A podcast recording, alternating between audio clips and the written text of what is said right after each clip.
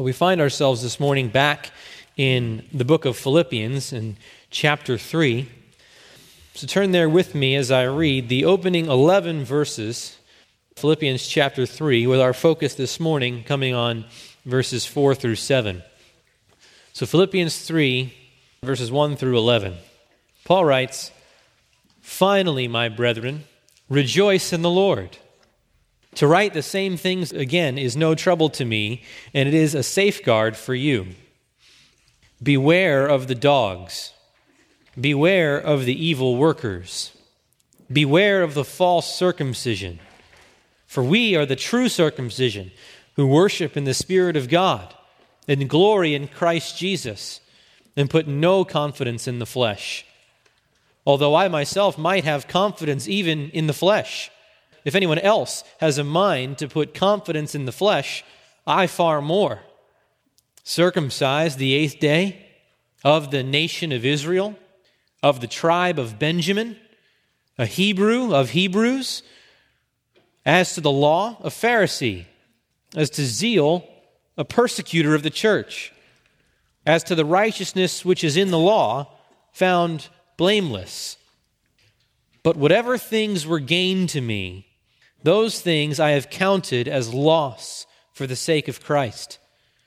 More than that, I count all things to be loss in view of the surpassing value of knowing Christ Jesus my Lord, for whom I have suffered the loss of all things and count them but rubbish, so that I may gain Christ and may be found in him, not having a righteousness of my own derived from the law, but that which is through faith in Christ the righteousness which comes from God on the basis of faith, that I may know him and the power of his resurrection and the fellowship of his sufferings, being conformed to his death, in order that I may attain to the resurrection from the dead. Faith is a very popular attitude these days. It wasn't long ago that the intellectual elite in our society regarded believing in something for which there was not tangible empirical evidence as the height of folly. But these days, it seems that having faith or being a person of faith is no longer thought of as a bad thing at all in most circles. It's actually more common to hear someone praising someone else for their faith or speaking highly and even proudly of their own faith in their own personal belief system. In fact, the concept of having faith is regarded so highly today that people seem not to care what you believe in as long as you believe in something. It doesn't matter where your faith is placed, it just matters that you have faith. Have you encountered that attitude as you've lived and worked and interacted with the people in this world, friends in your non Christian circles? My wife told me about a conversation she had with another nurse at the hospital where she works. She had an opportunity to share the gospel with this lady and explain to her what the Bible says about salvation. And at the end of the conversation, this woman thanked Jana for explaining the gospel to her and said, You know, I really respect you for having faith, for believing in something strongly. And then this woman referred to another one of their coworkers, another nurse at the hospital whom she knew to be an atheist, and said, Sally, call her Sally over there, she doesn't believe in anything. And I just really find that there's no merit in that at all. But I respect you for your strong faith. You see, this woman wasn't any more persuaded of the truths of the gospel that, that Jana spoke to her. She had no intention of making any sort of new judgment upon the, the value or the veracity of what Jana was telling her. And that's the common attitude. It doesn't matter at all what I believe. It just matters that I believe in something, anything really. The common conception of faith in our culture has, has become little more than positive thinking. You know, just have faith that things will be better for you. This is grounded upon absolutely nothing in reality.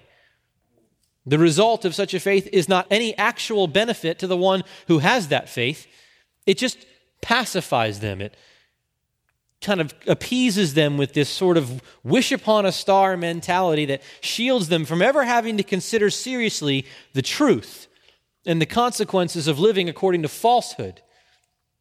And it's into this society and culture that is so massively confused about the nature and the virtue of faith that we as Christians are sent to proclaim that true salvation from sin and from punishment comes only as a result of faith in Jesus Christ. And so we're faithful to evangelize. We speak to our friends and family about the gospel and we urge people to believe in Jesus. But given our culture's pluralistic, self focused, intellectually baseless understanding of faith, what do they hear when we present faith in Christ as the condition for salvation? Do we even know ourselves? What do we mean when we tell someone to believe in Jesus? What do we mean when we say that we believe in Jesus? Are we saying that we believe in Jesus like we, some people believe in the tooth fairy or the Easter bunny? Are we just asking people to believe that a Jewish man named Jesus existed 2,000 years ago and that he's not some sort of made up character like Santa Claus. Just believe that Jesus of Nazareth walked the earth. Do we mean that Christians believe certain facts about Jesus are true? That he was both God and man, that he lived a perfect life of righteousness and never sinned, that he died on a Roman cross, he was buried, and three days later he rose from the grave? Well, certainly those things are part of what we're asking people to believe. True saving faith cannot exist apart from believing in the facts of Jesus' deity and humanity, his birth, his life, his death, and his resurrection. But what we're really after in preaching the gospel to unbelievers, what it really means for us to, to believe in Jesus, most foundationally means that we trust in him for our righteousness before God. It means that we understand that the standard for fellowship and relationship with the holy God who has created us is absolute 100% moral perfection. And in the light of that standard of holiness, it means realizing and recognizing that every inherited privilege and every achieved accomplishment in our lives is worthless to meet that standard. No matter how good we may think we are, we don't have what it takes to reach perfection. And even if we could reach perfection from this point on, we still could never do anything about the falling short of perfection from where we've been already. So, believing Jesus also means that we believe not only that the requirement is perfect righteousness, and believing that we have no ability to meet that requirement, it also means believing that Jesus does have what it takes, that he is perfectly righteous to save us. And then it means that we rely on him for our access and acceptance with God. We depend on him and his righteousness that he accomplished to admit us into the presence of the God of all holiness. See, this is what the gospel is really about. This is what you're asking your friends and your family to believe when you're sharing the gospel with them. This is what it means to be a Christian. It means to be moving beyond a believing that and arriving at a believing in. Instead of trusting ourselves and trusting in our privileges and our accomplishments and our achievements, we abandon all confidence in ourselves and we trust Jesus for righteousness. We rely on Him for access to God. We depend on Him, like I depend on this stage to hold me up. For the provision of everything that's required for entrance into the presence of absolute holiness, we rely, we depend on, we trust in Jesus. And it's that very topic the nature of saving faith and the marks of a true Christian that Paul takes up in Philippians chapter 3. He begins this chapter by issuing to the church at Philippi what I've called a gospel driven warning, a gospel driven warning against the damning error of the Judaizers. And you remember from our times previous that the Judaizers, according to Acts chapter 15, verse 1, were professing Christians who were teaching that in order for Gentiles to be saved and to be counted righteous before God, they needed to believe in Jesus, but they also needed to be circumcised and needed to observe the ceremonies of the law of Moses. And Paul recognizes this teaching that, that righteousness is to be found anywhere else but in the sufficient work of Christ alone. To be, he recognizes it to be so severe that he warns the Philippians to beware of the dogs to beware of the evil workers and to beware of the mutilators of the flesh and the mutilators of the souls of men, who undermine the grace of the gospel by requiring that human righteousness be added to Christ's work. And since the nature of the Judaizers' false doctrine is to distort what it means to be a true child of God, in verse 3, Paul outlines the nature of a true Christian. He says in verse 3 that the true circumcision, which is to say, those people who are united to Yahweh by covenant, those people who have received the circumcision of the heart by the regenerating work of the Holy Spirit, the true people of God are those who worship by the Spirit of God, who glory in Christ Jesus, and who put no confidence in the flesh. So you see, when it comes to the ground or to the basis of our acceptance before God, the true child of God puts no confidence in any of his own righteousness, no confidence in the flesh. Whether that be the identifying mark of circumcision, the religious ceremonial worship of God's chosen people Israel, or even just his own goodness and moral uprightness. And so it's at that point where he's defining the true Christian. He says, worship by the Spirit, glory in Christ, no confidence in the flesh. It's at that point that he anticipates an objection, a response from the Judaizers. The Judaizers would have heard Paul downplaying circumcision, the ceremonial law, and confidence in the flesh, and they would have said to the Philippians, Well, of course, you Philippians don't understand the value of Mosaic ceremonial worship. I mean, after all, you're only Gentiles, but take it from us. And that Paul, sure, he puts no confidence in the flesh. And sure, he decries all the privileges of the covenant people of Israel. He's just jealous because he's never had them and he can't ever attain to them. He's just another Christian like you. And Paul says, Oh, really? You want to play that game, do you? Listen, the true child of God puts no confidence in the flesh, but look at verse 4. I myself might have confidence even in the flesh. If anyone else has a mind to put confidence in the flesh, I far more. So he's saying, if you want to play that game where we stack up our fleshly credentials, I'll go ahead and beat you on your own turf. If anyone's religious resume could serve as a ground of confidence before God, mine is at the top of the list. Now, it's important to recognize what Paul is not saying there. Paul is not by any means saying that these fleshly advantages and attainments actually do achieve any merit before God. He's not pridefully boasting in his own self righteousness to demonstrate his superiority, kind of like the Judaizers would have done. He's doing this for the sake of argument. He's saying, if indeed it were the case that a privileged pedigree and an orthodox upbringing and religious achievements actually did have any saving value, I'd have much more of a ground for confidence than these Judaizers would. And this isn't the first time that the Apostle Paul uses his enemy's own weapons against them.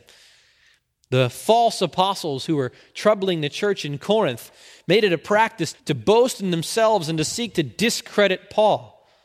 And so, as Paul writes the letters to the Corinthians, especially the second letter, he says to them, in effect, listen, Corinthians, if you are being drawn away from the purity and simplicity of devotion to Christ, from this gospel of grace alone, through faith alone, in Christ alone, because you're attracted to the attainments of these false apostles, let me assure you that I've got far more grounds to boast. If that's what you're after, you've got it here. You don't need to deviate from me and from the gospel I've preached to find that. But he tells them that he's only, he's only boasting that way to beat these false apostles at their own game. In 2 Corinthians 11 17, he says, What I am saying, I'm not saying as the Lord would. So he's acknowledging this isn't how Jesus would have me do this. What I'm saying, I'm not saying as the Lord would, but as in foolishness, in this confidence of boasting. Since many boast according to the flesh, I will boast also. And so Paul is doing the same thing here in Philippians 3. For the sake of argument, he temporarily adopts the Judaizers' practice of putting confidence in the flesh to demonstrate that his doctrine comes from Christ and not from sour grapes. Not because he never knew what the Judaizers knew, not because he was jealous of their privileges, he had enjoyed them all. And also to demonstrate that with regard to self righteousness, He had been there and he had done that, and he found it all absolutely worthless when it came to meriting acceptance before God.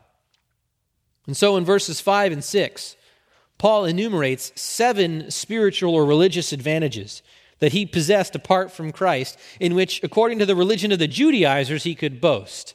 Seven spiritual or religious advantages. And they, they span the gamut of fleshly credentials. The first four are inherited advantages that Paul would have attained simply by birth and by upbringing. And then the final three are personal achievements that Paul would have earned by his own fastidious devotion.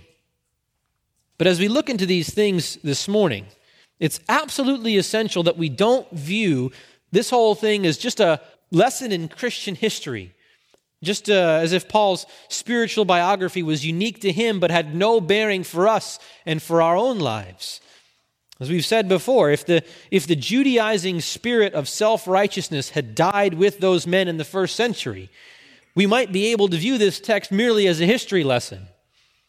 But it's the natural disposition of every one of our sinful human hearts put confidence in the flesh, to trust in, to rely upon, and depend upon not the righteousness of Christ alone, but our own good works and accomplishments, even if just in part.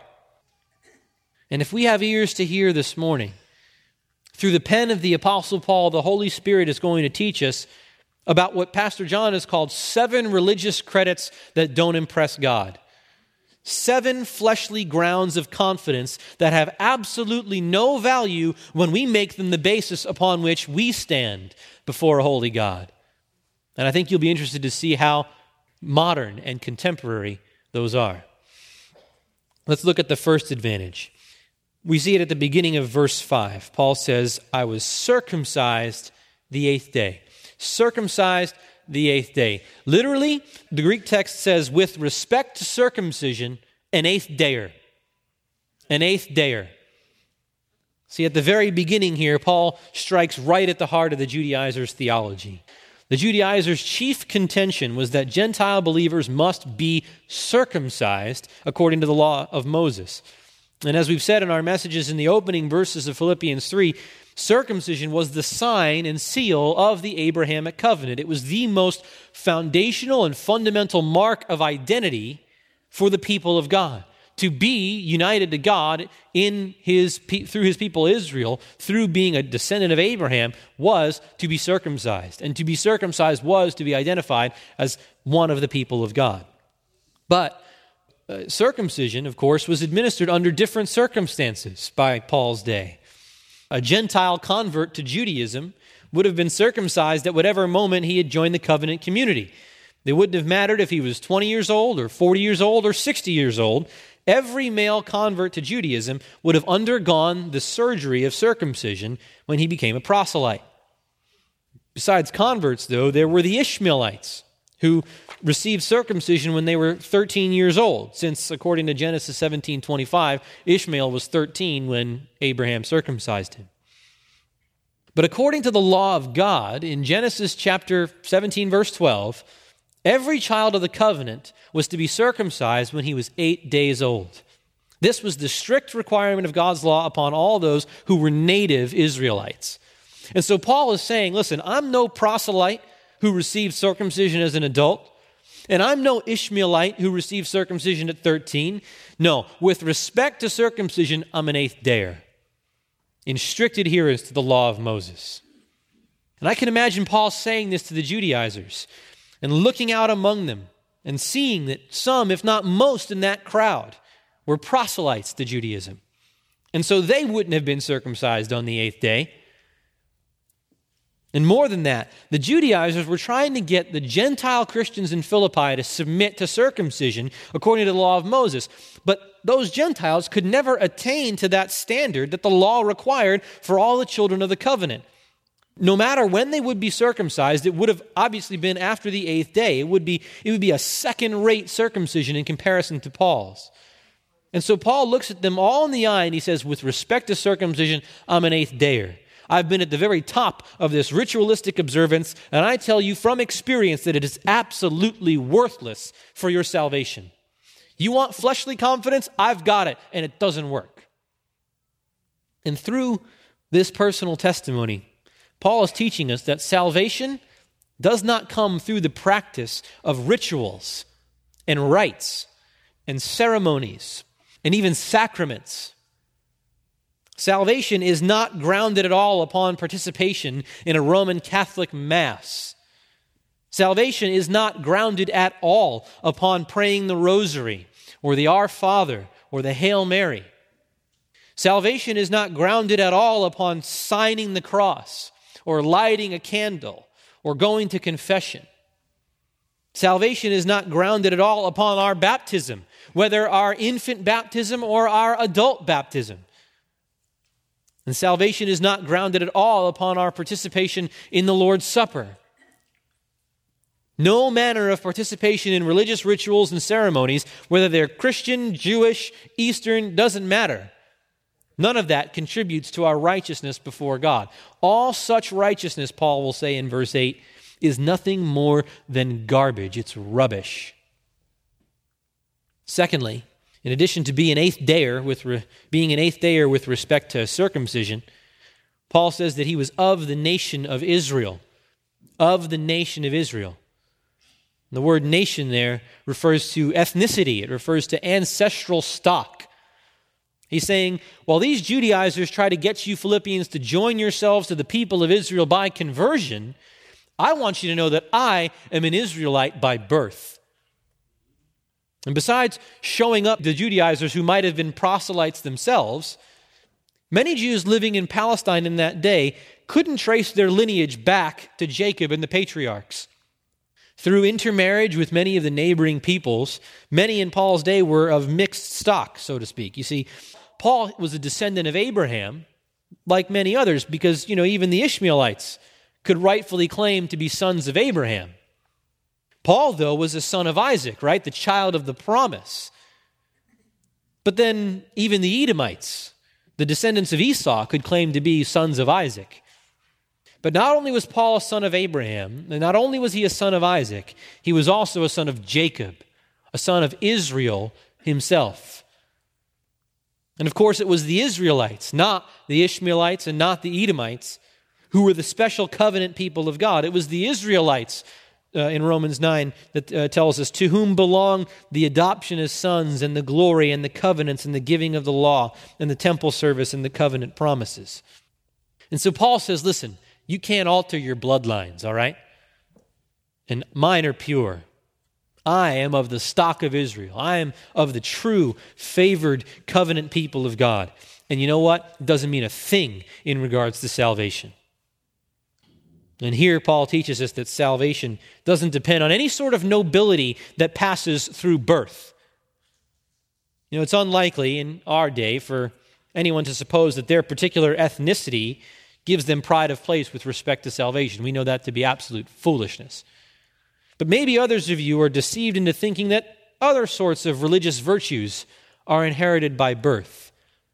You may say, listen, I was born and raised in a Christian home. My parents were believers, their parents were believers. I come from generations of faithful Christians. Well, I, can I tell you that that is absolutely wonderful? You know, praise God, give praise and thanks to God for the blessings of godly influences and the natural protection from the evils and the sinful desires of this world.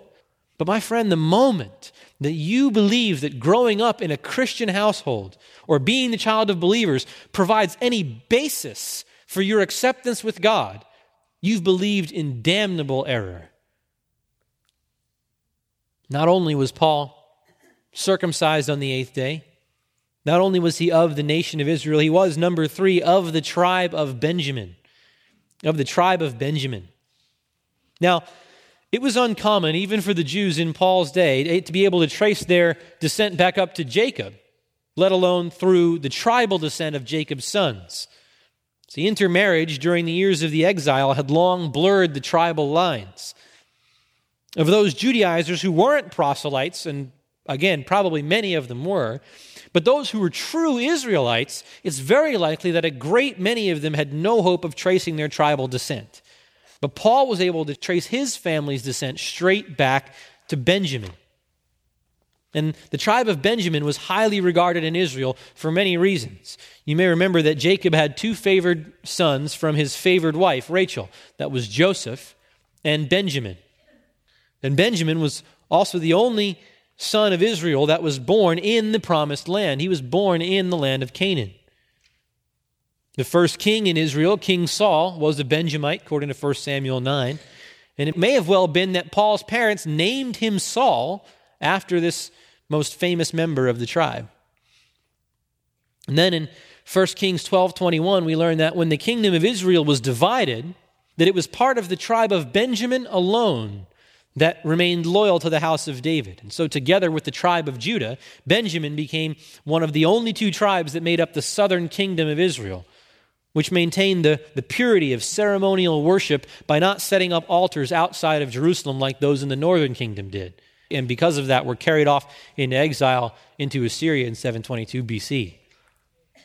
And according to Ezra chapter 4 verse 1, it was only these two tribes, Judah and Benjamin, that persevered through the exile. And then that great man Mordecai, whom God used mightily to preserve the Jewish people from slaughter during the Persian Empire, that great deliverer also was a Benjamite. And on top of it all, it was within the borders of the land that God had allotted to the tribe of Benjamin that the holy city of Jerusalem itself fell. And so, not only was Paul an eighth dayer, not only of the stock of Israel, but he was also descended from the most illustrious and highly respected tribe of Benjamin. If you want to talk social status in Israel, doesn't get any better than Paul's associations. But Paul tells us in this passage that social status has absolutely no value with respect to salvation. Not ritual, not birth, and not social status. And again, I don't expect many of you are tempted to believe any such nonsense that a higher socioeconomic status contributes anything to your salvation, or a lower one for that matter.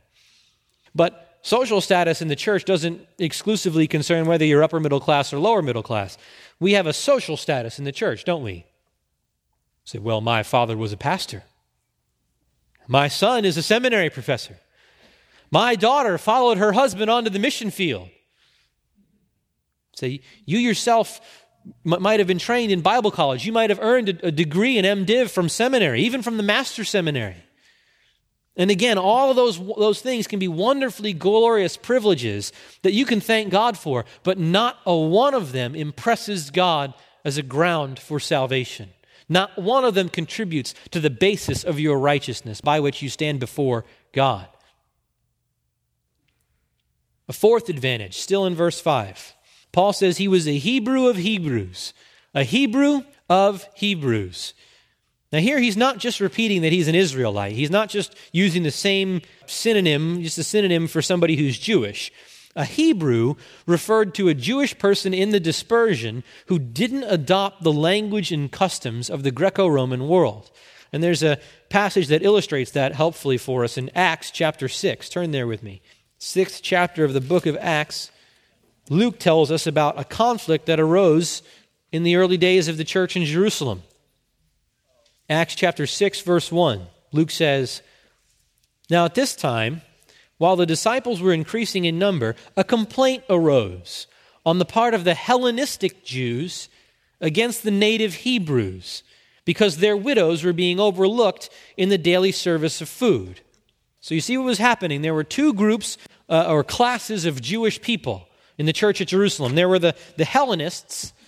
The, these were the people that would have been the, the Jews who spoke Greek and who lived by Greco Roman customs. And it was they who were getting overlooked because pride of place was being given to the Hebrews, the Hebrew widows. And the Hebrews, so you got the same word in our text in Philippians. The, the Hebrew Jews probably also knew Greek, but they also knew and spoke Aramaic. And it's very likely that in their attendance of the synagogues, they wouldn't have attended a Greek speaking service, but a Hebrew speaking service. They attended service in the language of the law. The Hebrews, they were fastidious to protect their social and cultural customs from the corrupting influences of Hellenistic culture. Their politics, their social interactions, their educational curricula, their religious rituals, and many other things would have been distinct from that of the surrounding culture, from the, the world around them. And so Paul says, Not only have I maintained the purest form of the rite of circumcision, not only do I have pure Israelite blood running through my veins, not only do I descend from the socially illustrious tribe of Benjamin, but my parents have raised me so as to be kept from the corrupting influences of Gentile culture. I am a Hebrew of Hebrews. If anyone has a mind to put confidence in the flesh, I far more. But, as he said in verse 3, the true people of God put no confidence in the flesh. And that can only mean one thing, my friends, according to this passage, this phrase in this verse, is that it's that salvation has absolutely nothing to do with observing religious traditions. Earlier this week, I was speaking with my youngest brother, who is a relatively new believer. And he was speaking about the gospel of Christ to one of his friends that he had gone to high school with. And uh, this, this particular friend belongs to the Punjabi religion of Sikhism. She's a Sikh.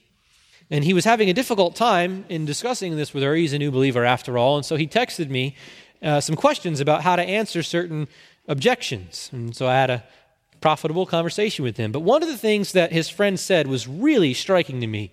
I don't think I'll forget it, actually. She said, I believe you should stay in the religion and culture that God brought you in this world with.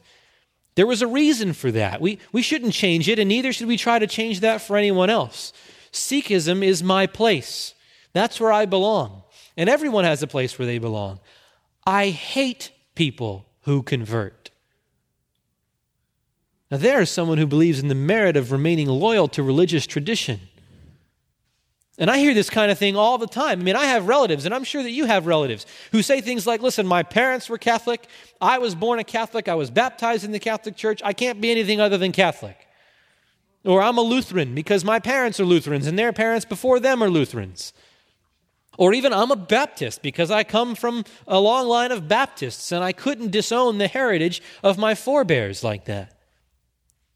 But, friends, can you see that this text right here puts the lie to that kind of devilish reasoning?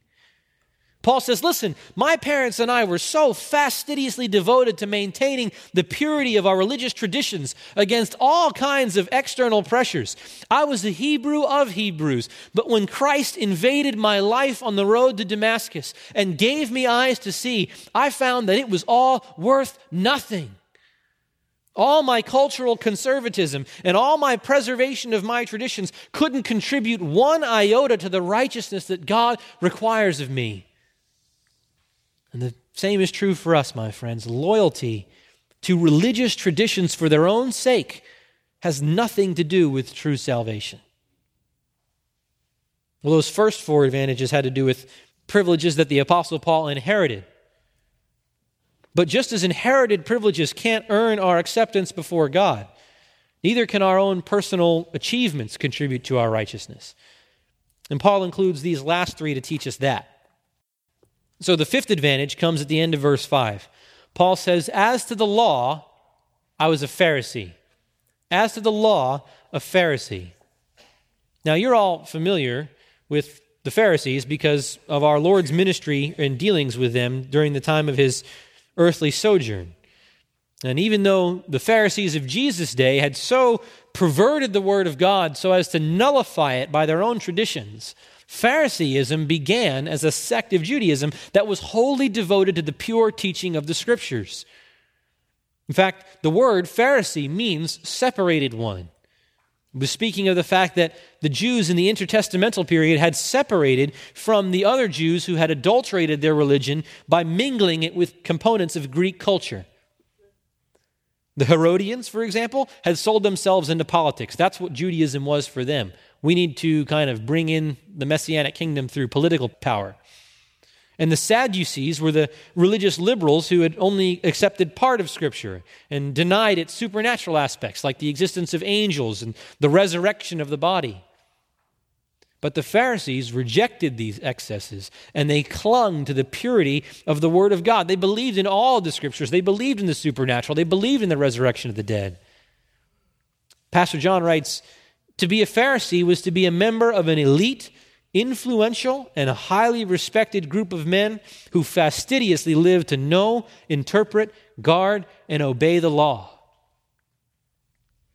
Of course, I'm not suggesting that there was no problems with that. Their problem was that they were so, by the time of Jesus certainly, they were so religiously devoted that they added to Scripture's commandments. And they regarded their own interpretive traditions contained in their oral law as equally binding to Scripture.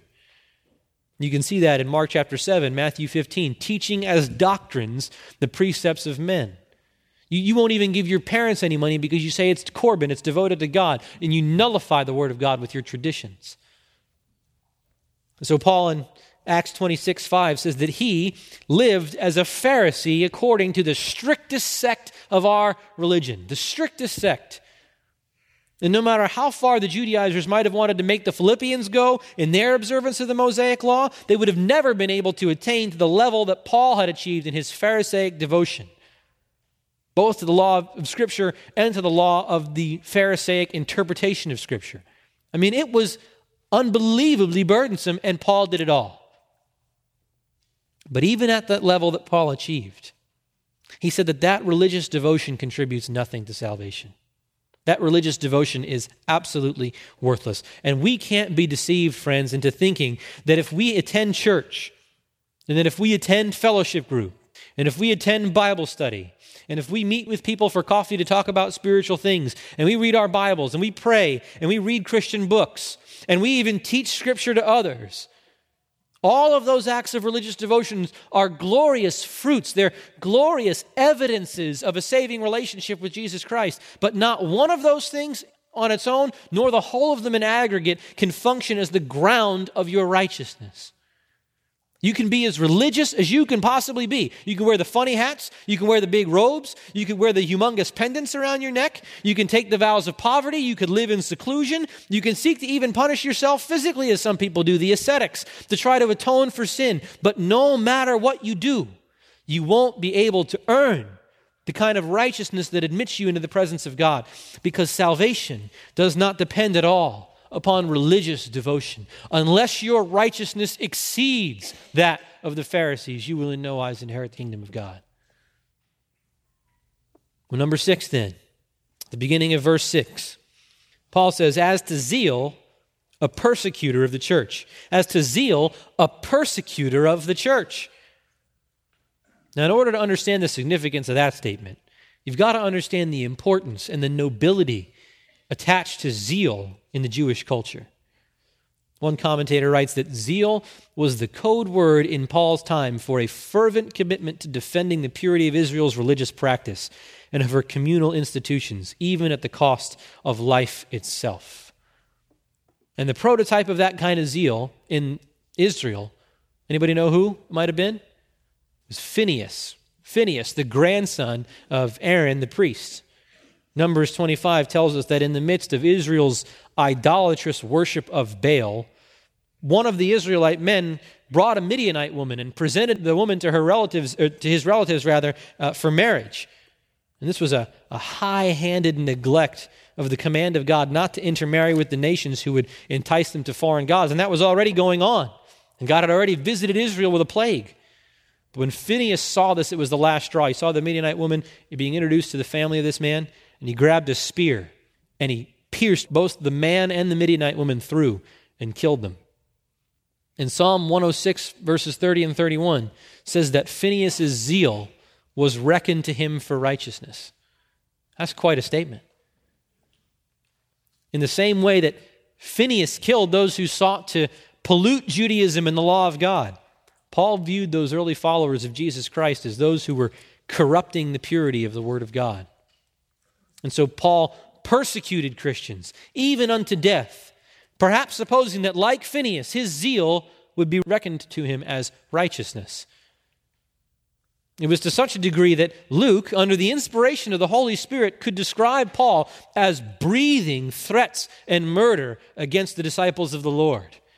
Persecuting Christians was as natural as and reflexive as breathing for the Apostle Paul. But the Judaizers, they had known none of that kind of zeal. Sure, they may have even been Pharisees who were so zealous as to travel across land and sea and make a convert, make a proselyte.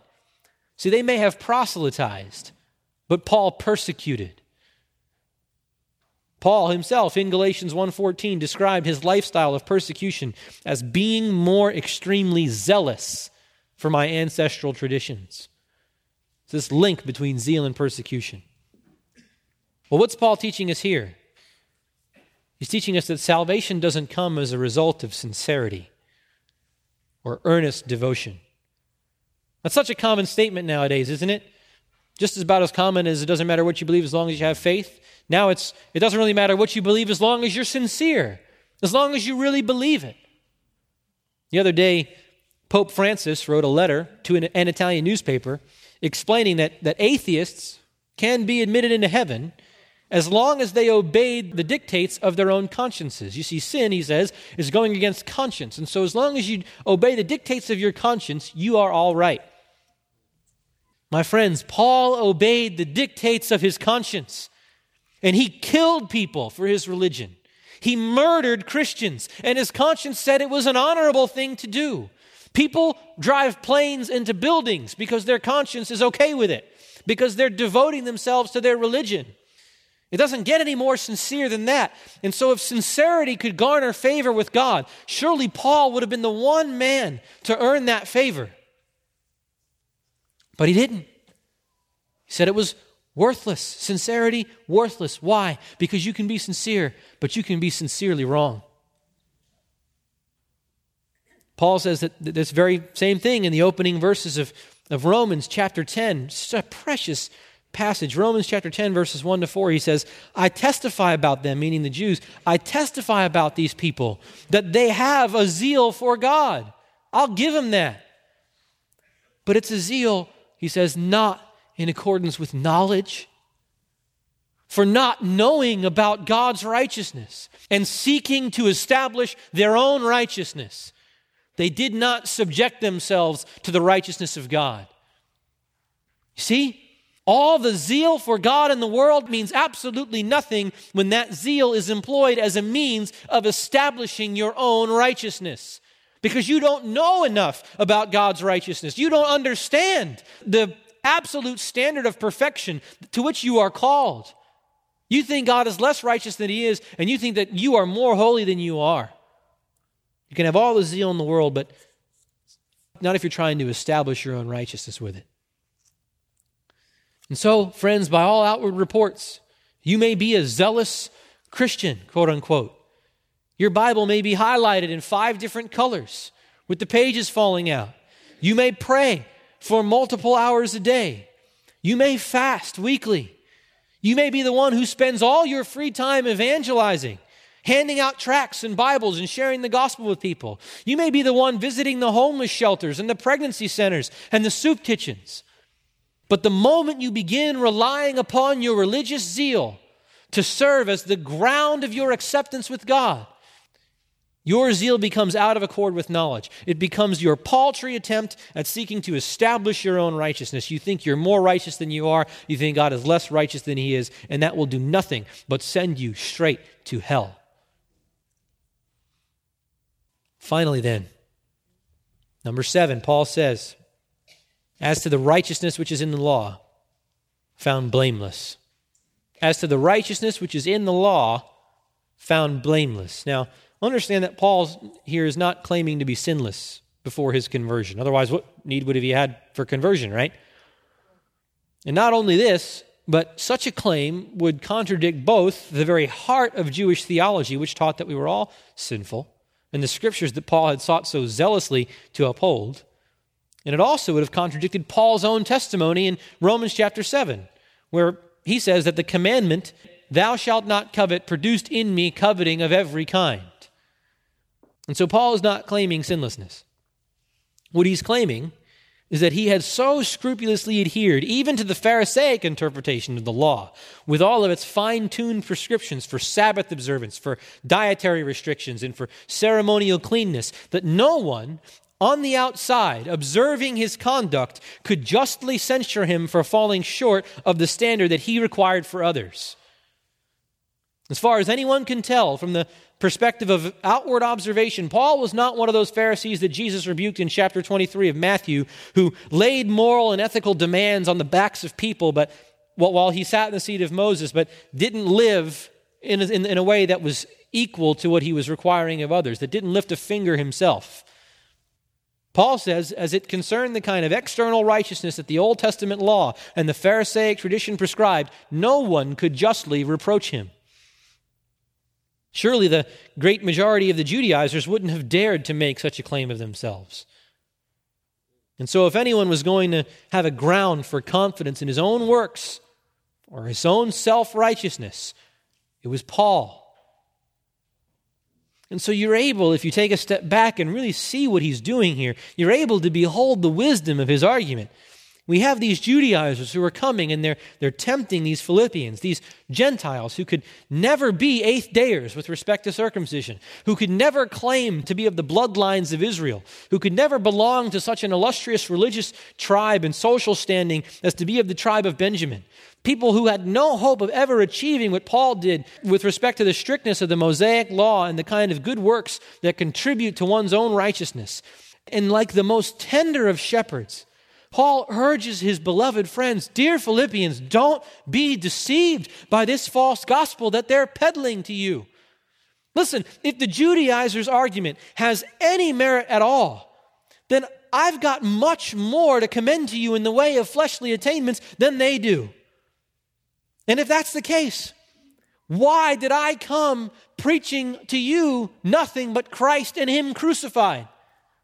Why didn't I urge you to follow my fleshly example of confidence in the fleshly attainments regarding circumcision and keeping the law of Moses? Oh, dear friends, it's because I had been there. And in the awesome light of divine holiness, not one of those advantages proved to be any sure ground for confidence in the presence of God. All of them amounted to nothing but sinking sand. Indeed, he says in verse 7 but whatever things were gains to me, gains in the plural in the original text, whatever things were gains to me, those things I have counted as loss for the sake of Christ. And here Paul takes up the language of accounting and mathematics. He says he pictures himself as an accountant with his ledger book opened up in front of him.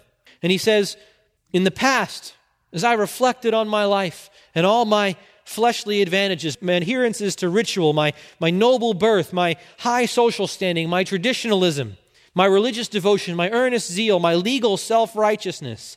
I listed all those advantages out in my ledger book. And do you know what I saw next to each one of them? Pluses. Every one of these advantages were written in black ink in the credits column, in the assets column. And as I contemplated the day that I would eventually stand in judgment before the holy God of Israel, oh, my heart trusted and rested so securely in the fact that I had a ledger book full of pluses, full of assets, full of gains. But now he says, whatever things that were gains to me, whether it be those seven advantages or any other advantages that you can think of, those things I have counted as loss for the sake of Christ. While he was still on his way to beat and imprison and murder more Christians. While he was still breathing threats and murder against the disciples of the Lord, the Lord Jesus himself appeared from heaven in a blazing light, knocked Paul straight to the ground, and struck him blind. And though he couldn't see with his physical eyes, the eyes of his heart were finally opened for the first time. And he could finally see the glory of Jesus, whom he had been persecuting. And in that moment, in the light of that glory, for the very first time, he saw himself as he truly appeared before God in all the filth and all the uncleanness of his sin. He says, In the light of that glory of Jesus, with the eyes of his heart, he looked again upon his ledger book with the list of all his religious attainments and spiritual credits. And he says, All the pluses disappeared. And he didn't just find things marked down 50% or 75%. In fact, he says he didn't even find zeros there. In the light of the glory of Jesus, every fleshly advantage that he had written in the assets column had been moved to the liabilities column. As the glory of Christ in the light of his holiness shone on the pages of Paul's ledger book, all the black ink turned into red ink. All of his gains he had counted as one huge, overwhelming, colossal loss. And the word for loss there speaks of detriment, damage, forfeit. The only other place this particular word is used as a noun in the New Testament is in Acts 27, as Paul suffers shipwreck on his voyage to Rome. They'd been battling a volatile sea for several days. And Luke says in Acts chapter 27, verse 18, the next day, as we were being violently storm tossed, they began to jettison the cargo. Verse 38 tells us that the men sought to lighten the ship by throwing out the wheat into the sea. What had happened? The cargo on that ship set for Italy was at one time considered to be gain for the merchants who were selling it, for the, the ship owners, and for the potentially hungry people on the other end. But when those men came to the realization that that cargo and that that food was standing between them and life, they didn't just count it as worthless, they counted those things as loss, as positively harmful to them, and they cast them into the sea. If we keep these on board, we are going to suffer loss ourselves. We are going to suffer injury. I count them as loss, a detriment to our health. Throw them overboard. And friends, when Paul realized that everything in his life, everything that he had counted on to be gain, stood between him and the life that was to be found in Jesus Christ and in Him alone. Paul counted everything that he might have put his confidence in for righteousness, everything that he ever considered himself to be, not just as worthless, but as loss. And he chucked it overboard into the sea, happy to never see it again. See, friends, being born in a Christian home, being raised by Christian parents, being in the habit of going to church to gather with the Lord's people on the Lord's day, reading your Bible, praying, fellowshipping with the saints, zeal for Christ and His Word, all of your obedience to the Scriptures, all of those things are wonderful evidences to, of God's grace in your life. They're not to be despised in and of themselves as if good works didn't mean anything in the Christian life. But all those things are evidences. The moment that you begin to regard them not as evidences, but as the ground of salvation, they have become not just worthless, they have become positively harmful to your soul. Why? Because they damn you straight to hell under the deception that they're sending you to heaven. You trust in those things to get to heaven. Confident, I've got my rituals. I've got my traditions. I've got my zeal. I've got my righteousness. And it's holding to those very things that you think will save you that will damn you. They're not just worthless, they're loss. Paul says, Christ struck me blind on that Damascus road, but he opened the eyes of my heart. And in the light of his glory, I could finally see, and I counted all my self righteousness as loss. Dear friends, have you seen him? Not like Paul on the Damascus Road, but with the eyes of your heart through the regeneration of the Spirit. Have you seen him? Has the beautiful, ravishing sight of Christ's glory taken your heart captive? Has the loveliness of his righteousness caused you to be looking at your own righteousness and to count it but rubbish, but garbage? There's nothing but refuse. Has there been this, this radical disruption of the very center of your life, the very core of your being? Have you so totally and thoroughly renounced yourself and all that you are and all that you were, every inherited privilege you may have enjoyed, and every achieved accomplishment that you may have earned in the sight of men, such that you can say with Paul, I have been crucified with Christ. Everything that I am, my hobbies, my interests, my identity, my achievements, my job, my character traits, my personality, everything I am has been nailed to the cross. And I no longer live. I no longer live, but Christ lives in me. He is all my righteousness. My hope is built on nothing less than Jesus' blood and righteousness. I dare not trust the sweetest frame. I dare not trust my sweetest frame when I'm in the best frame, in the best, having the best devotional times of my life. No, I don't trust that. I wholly lean on Jesus' name, holy, on Christ and Christ alone, the, the solid rock I stand. All other ground is sinking sand. Dressed, right? Dressed in his righteousness alone, faultless to stand before the throne. You sing that. You sang that today. Do you believe that? From the depths of your heart, do you believe that? Is that the cry of your soul? That's what Christianity is. That is true, genuine saving faith. That is what we mean when we speak of believing in Jesus.